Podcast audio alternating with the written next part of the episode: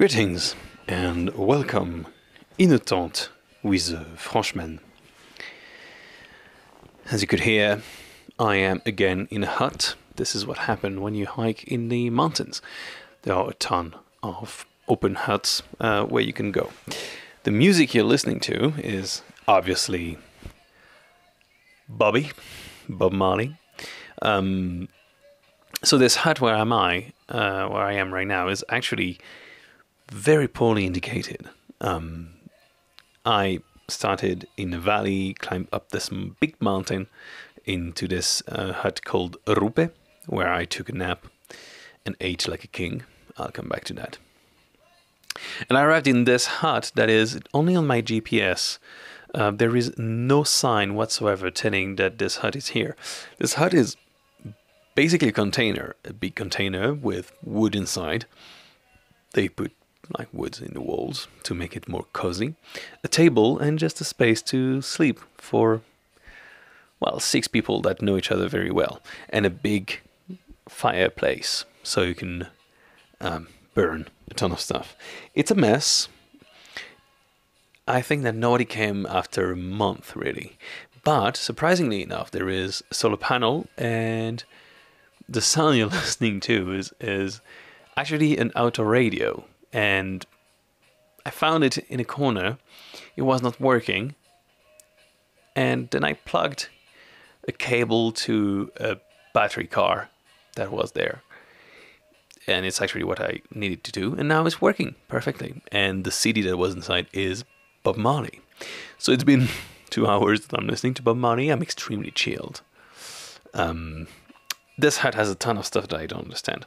There is this big bottle of two liters of beer that has the label completely faded away by the sun. There is no date of expiration, but it was sealed. So guess what? I'm drinking it. Um, I I've never seen that beer in the in the shops, but it's drinkable. Uh, let me check. Not dead. Um, also, there are dying wasps inside this shelter. I'm mentioning it because one just sting me. Um, I was minding my own business and I didn't realize that one fell onto my wrist and I felt a gigantic pain on my wrist, and of course, a wasp's bit me, well, sting me. Uh, so far, it seems that it was just like a nothing. I don't have venom because nothing is sweating or whatever. It just hurts like a like a motherfucker. I did stop in Rupe.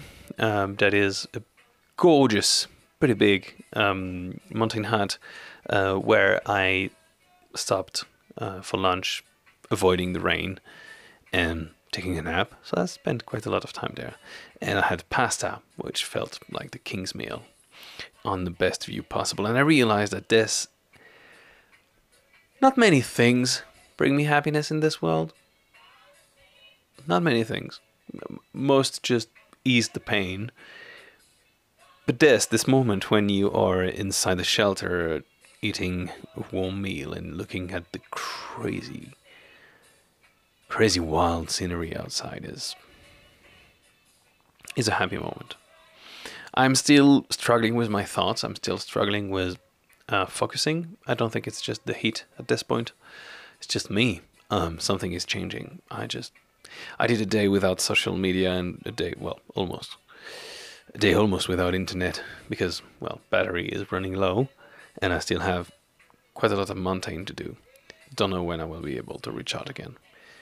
Um, and it didn't bring me peace of mind that I was expecting, kind of. Didn't take anything out or anything in. So I'm still wondering what is going on. Why am I incapable of focusing and having like interesting breakthrough? Maybe this is the breakthrough again. Maybe it's just me chilling, like Bobby is telling me to do. I don't worry about a thing. And never every little thing is gonna be. This is a lie, Bobby. You know it. Yeah. I'm yelling at the auto radio in the mountain shelter. Everything is right. I think I'm losing my mind a little bit. Anyway, cheers.